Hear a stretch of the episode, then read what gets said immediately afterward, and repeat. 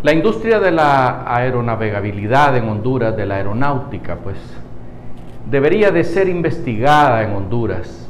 Nosotros hemos recibido constantemente eh, información de que se favorece a ciertos grupos económicos que manejan la aeronáutica en nuestro país y que se privilegia a cierto grupo también de individuos. Lamentablemente en Honduras los pilotos de aviación no tienen chamba, no tienen trabajo. Si no están en la Fuerza Aérea o vuelan con una línea aérea internacional, no hay trabajo.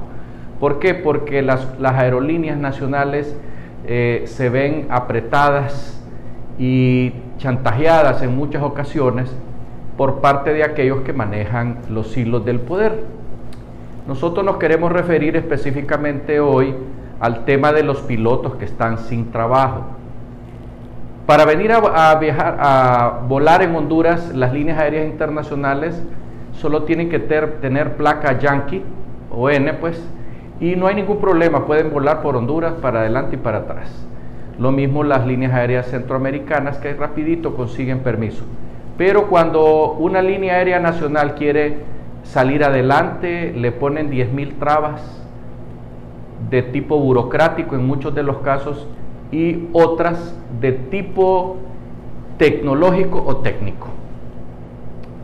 Así es que hay muchas organizaciones aquí que están tratando de mover en forma privada sus organizaciones, ya que en Honduras es problemático el tema de las carreteras porque muchas están en mal estado y las únicas que están en buen estado son constantemente eh, controladas por grupos de transportistas que por sus intereses particulares no les importa llevarse de encuentro a las, a las aerolíneas locales. Eh, muy pronto vendrá ya la inauguración de Palmerola y Tegucigalpa pasará a un tercer plano del segundo en que está porque es más importante el movimiento que hay desde San Pedro Sula.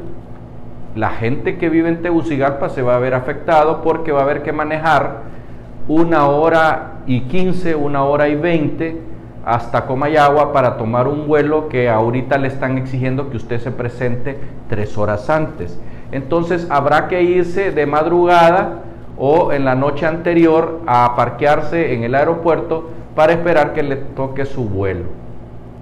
O ir a buscar un, hotel y lo cual encarece eh, la operación de aquellos que, viven en la, o que vivimos en la ciudad capital. Todos estos problemas se pueden evitar en el tema de que las aerolíneas más pequeñas, digamos que de 30 o 40 pasajeros, pudiesen volar eh, de Teucigalpa a San Pedro sin necesidad de arruinarle la operación a aquellos que, trabajan entre las dos ciudades y que se mueven constantemente de aquí para allá. Pero claro, eso ya eh, tiene la detente de la, gente de aeronáutica civil porque el, mando ya se les dijo pues que todas las aerolíneas tendrán que pasar para Comayagua y la que no lo haga pues estará frita y servida porque en Tegucigalpa de muchas maneras se va a contrarrestar la operación. Así que aquellos que tienen sus aeronaves privadas donde pueden volar los pilotos de Fuerza Aérea no tendrán trabajo porque en Honduras, a diferencia de países como Guatemala y El Salvador, la aeronáutica civil se apoya por parte del gobierno y se trata que se desarrolle. En Guatemala hay cientos de aviones particulares y la gente lo ocupa mucho para hacer negociaciones. Por eso es que la economía de El Salvador y de Guatemala siempre va delante de la de Honduras. Hay quienes dirían, pero en El Salvador tan pequeño que es, la gente puede moverse en carro. Sí, así es, pero en avión es más rápido y en avión se mueve más rápido para Tegucigalpa y para Guatemala, para Nicaragua y Costa Rica, lo mismo que para el sur de México.